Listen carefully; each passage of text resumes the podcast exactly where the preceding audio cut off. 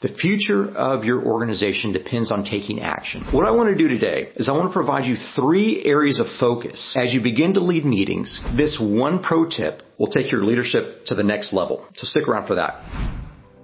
What if I could help you lead a meeting that doesn't meander, that doesn't turn into a brainstorming session, that doesn't get off track, but instead moves your organization to the next level? A meeting that actually accomplishes the business of the organization, and you do this within the budgeted time and the budgeted energy that you and your team have allotted. You know, I was reflecting a few days ago on my calendar of the last 20 years. It's really surprising how many meetings you actually attend. And for myself, I'm typically leading the meetings, which is something that's really unusual because the role of a leader in a meeting is a little bit different than that of someone who is attending the meeting, provide input. I discovered that I'd led over 150 board meetings over the last 20 years, in addition to around a thousand team meetings, committee meetings, and other sorts of meetings that were to accomplish the business of an organization, of a business, or of a, a committee. You know, I think about the first time that I was called to lead a board meeting. I think I was around 30, and I had flown up from my home in Houston to Orlando. Now, I was informed a few weeks beforehand that the person that regularly chairs the meeting would not be in attendance and that I would have to fill in. And so I approached this meeting with a little bit of consternation, not really understanding what the full gravity of the situation would be. A little bit of a background on this board, there were about 40 board members,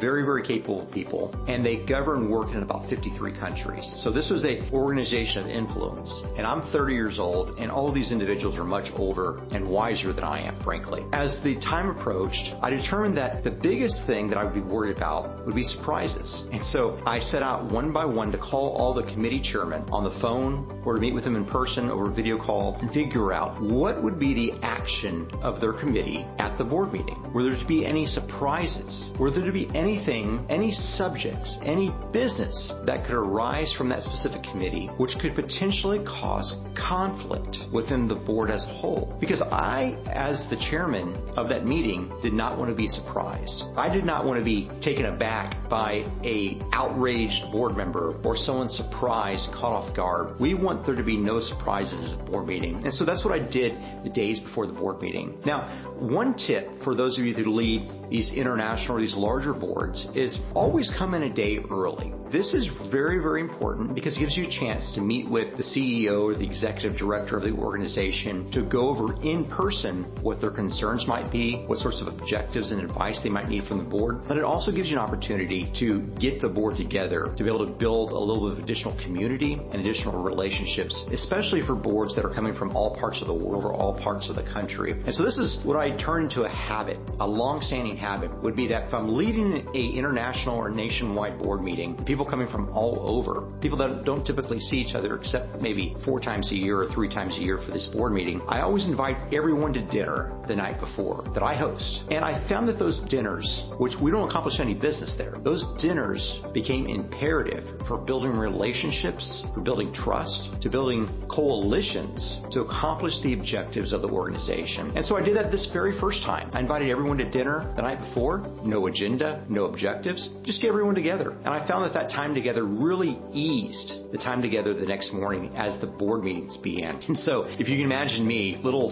30 year old Rick Walker, sitting down in my first board meeting, if you remember those little, those big U shapes right? You have 40 board members. You have to fit them all in. So it's one of those big giant U-shaped tables and here I am sitting at the front. Everyone else is 20 years or more older than I. Everyone else has gray hair. I'm wearing my $199 Joseph A. Bank suit, probably a buy one get one free special that week. And I think I'm looking sharp, but there's everyone else wearing their $3,000 suits. Remember 20 years ago, $3,000 suits were really something. And so I look across the room. I'm seeing a lot of people that I have deep respect for, that their immense experiences got them to the room. They're all gray haired. They're all experienced. They all have a lot of life wisdom. But what do I have to offer? These individuals have so much to offer. My job as the chairman was to get out of the way and be prepared for any surprises. And so what I want to do today is I want to provide you three areas of focus as you begin to lead meetings that these three areas of focus will help you become the leader that gets business done. And so if you stick around also, I'll give you the one pro tip that if you're leading formal meetings, if you're leading board meetings, if you're leading conferences, this one pro tip will take your leadership to the next level. So stick around for that. The first agenda is the pre-meeting preparation, is that you have to have an agenda and the agenda has to be widely circulated, commented upon, ratified, and then also voted on as the first action of business at any meeting, especially any formal meeting. And so one best practice that I appreciate getting from people that are leading meeting with me in attendance is to create an agenda and circulate it at least a week beforehand and provide two or three or four days for comment and feedback and additions. And so generally the way it happens is that the board leader will send out the agenda to the board, but only after they've received the agendas from the individual committee chairs. So the individual committee chairs will meet with their committees and it's best practice to have the chairman of the board sit as a ex officio member of all the committees so they know what's happening and have these committees bring the action items and the business reports to the chairman. The chairman adds them to the agenda and works in tandem with the secretary to be able to issue the agenda to the board, ideally a week beforehand, for comment. Now, the morning of the meeting, after you do a precursory welcome and greeting and greeting of your guests, the first action item on your agenda should be to approve the agenda. So you will generally approve the minutes of the prior meeting, but then to approve the agenda for the day and ask for any amendments. At that time, there's a motion and a second, and the motion carries. Then at that time, you proceed through the agenda. But oftentimes there will be a late minute addition that the vote generally is to move forward with that and to add that to the agenda. And that's fine. You just don't want to be surprised with the overall structure. And so we have to also realize that the purpose of the agenda is to keep the business of the organization moving forward. And so if you're like me, you found yourself sitting in meetings under the leadership of others where the meetings just seem to drag on and on. They seem to meander. They seem to turn into brainstorming sessions. Business meetings are not brainstorming sessions. Brainstorming sessions are brainstorming sessions and brainstorming should be best done at the committee level, not at the board level. And so one of the ways we have to think about this is how are we going to effectuate business with the meeting? And I mentioned earlier that the secretary would be the one in charge of disseminating the agenda to the board, ideally a week in advance. Likewise, you need a secretary at every single meeting. If it's a small meeting, generally you the, who's leading the meeting, sometimes you'll take notes, but you're recording really three or four major things. Number one is action items. You have to record the actions that are decided at the meeting to be done. Number two, next to the actions, you must have a person responsible. This person responsible should also be someone that can be held accountable for the work actually getting done. And number three, you need a due date. You need to know what's going to be done, who is responsible and accountable for doing it, and number three, when it would be done by. And the fourth thing that's optional is you want to know who will be notified once the project is done or if they have any complications. Who will be the circle of advisors to that person that's responsible and or accountable for that work. And sometimes the responsibility and the accountability are divided up. If you're not familiar with this division, I encourage you to look at a RACI matrix or an RACI matrix. Google that and it's very, very helpful. I'll try to do a video on that in the very near future. The second area of focus is you want to figure out how to divide and conquer. You can't handle everything at the board meeting level, at the general meeting level. Some things have to be deferred and delegated to committees. And so generally, you want the board to set the vision, to set the mission, to figure out if we're operating within the scope of the core values, to figure out what the goals of the organization should be throughout the year, to also maintain the governance of the organization. Sometimes you'll have a governance committee to handle very sensitive matters, but overall, the general board is in charge of the governance of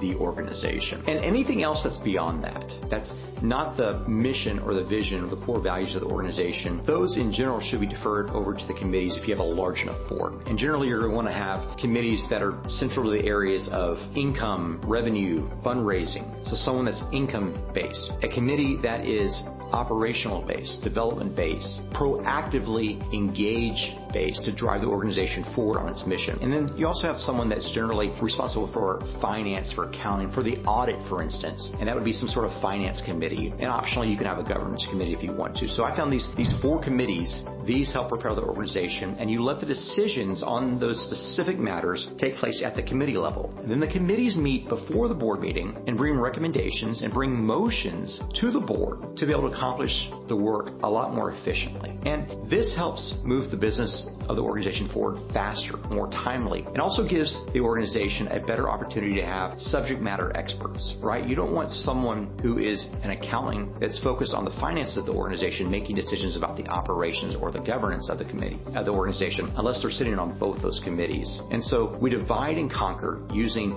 board level decisions and committee level decisions. And of course, when it gets down to tactics, you want to defer that to the chief executive team of the organization and let them decide how they will effectuate the objectives of the organization and the day-to-day operations of the organization or the business. So the next question, this is the third area of focus, is you as the leader, you as the person that leads the organization's meetings, what is your role? What is the role of the chairman? What is the role of the chair of the committee? What is the role of the, the presider or the president of the meeting? This is something that I first looked up right before I led that first board meeting, and I realized that the role of the chairman, the role of the chair, is not to be the most outspoken person.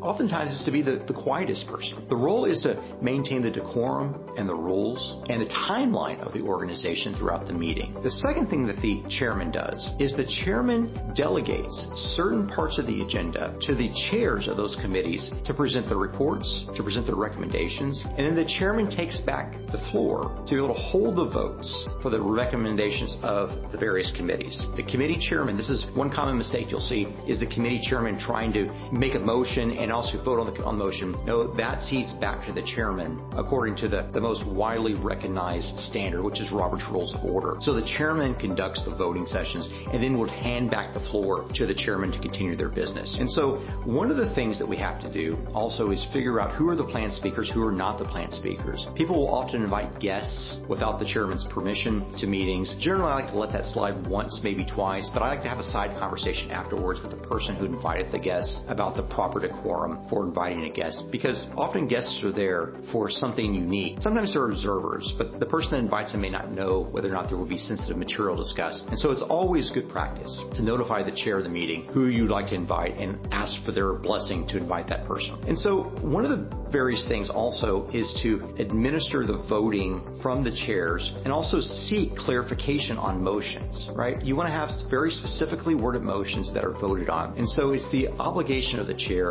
to demand clarity of the motion. What exactly are we voting on? And so oftentimes you'll find a very competent chairman. This is something that I started doing after a few years is really repeating the motion word by word over and over again on the motion, the second, the conversation, and then the final vote. Those are four different phases where you may repeat the entirety of the motion. And it's helpful for everyone to hear that because sometimes there's someone that hears something that interprets the motion a different way that it causes the reformulation of the motion to help the organization be more clear, be more specific. And so you want clarity as an organization. You don't want any ambiguity in your motions. Remember, I told you if you stuck around that after the three focus areas, the three focus areas of the pre-meeting, creating the agenda and having the pre-meetings. Number two, dividing and conquering with chairman and chairs, working with the board and the committee levels. And number three, defining the role of the chair. Remember I told you that if you focus on these three items, you'll be able to move the business of the organization forward, but that there was one thing to stick around for. And here's the one master tip. If you're like me, I was afraid that I would get called out on by the senior leaders on the board for missing a point of decorum or not doing something in the right steps or being uncertain on how the business was to be run, to be managed as a chairman. And I was very, very conscious of this.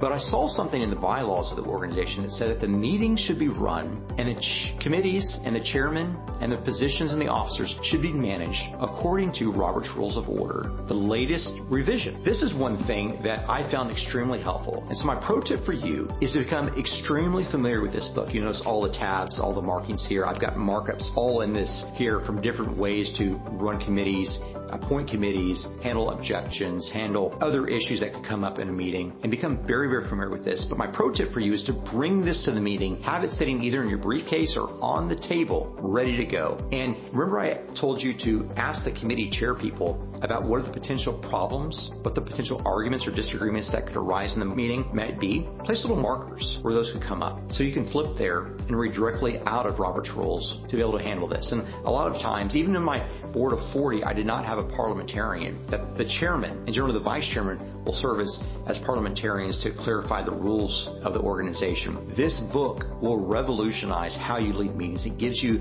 the strength, you can always pause to reference it during a meeting, and that is certainly a best practice. And so, what is the what's a so what part of our time together today as I'm helping you to lead a meeting, perhaps for your very first time. Perhaps you're younger, you're in your 20s or 30s or early 40s, you've never really led a big time meeting before. Preparation lends itself to competency. Plus, your ability to communicate to take your time, to allow silence, to allow strength to pervade the air of the meeting. That if you do these two things, you'll become even more confident in your ability to lead and to motivate and to move forward the work of your organization as you take it from where it is today towards a vision and its mission has it ending tomorrow. But you must be prepared. These three focus areas are critical. Prepare before the meeting, divide and conquer, and also understand the role of the chairperson of the meeting. The future of your organization depends on taking action, and action happens within meetings.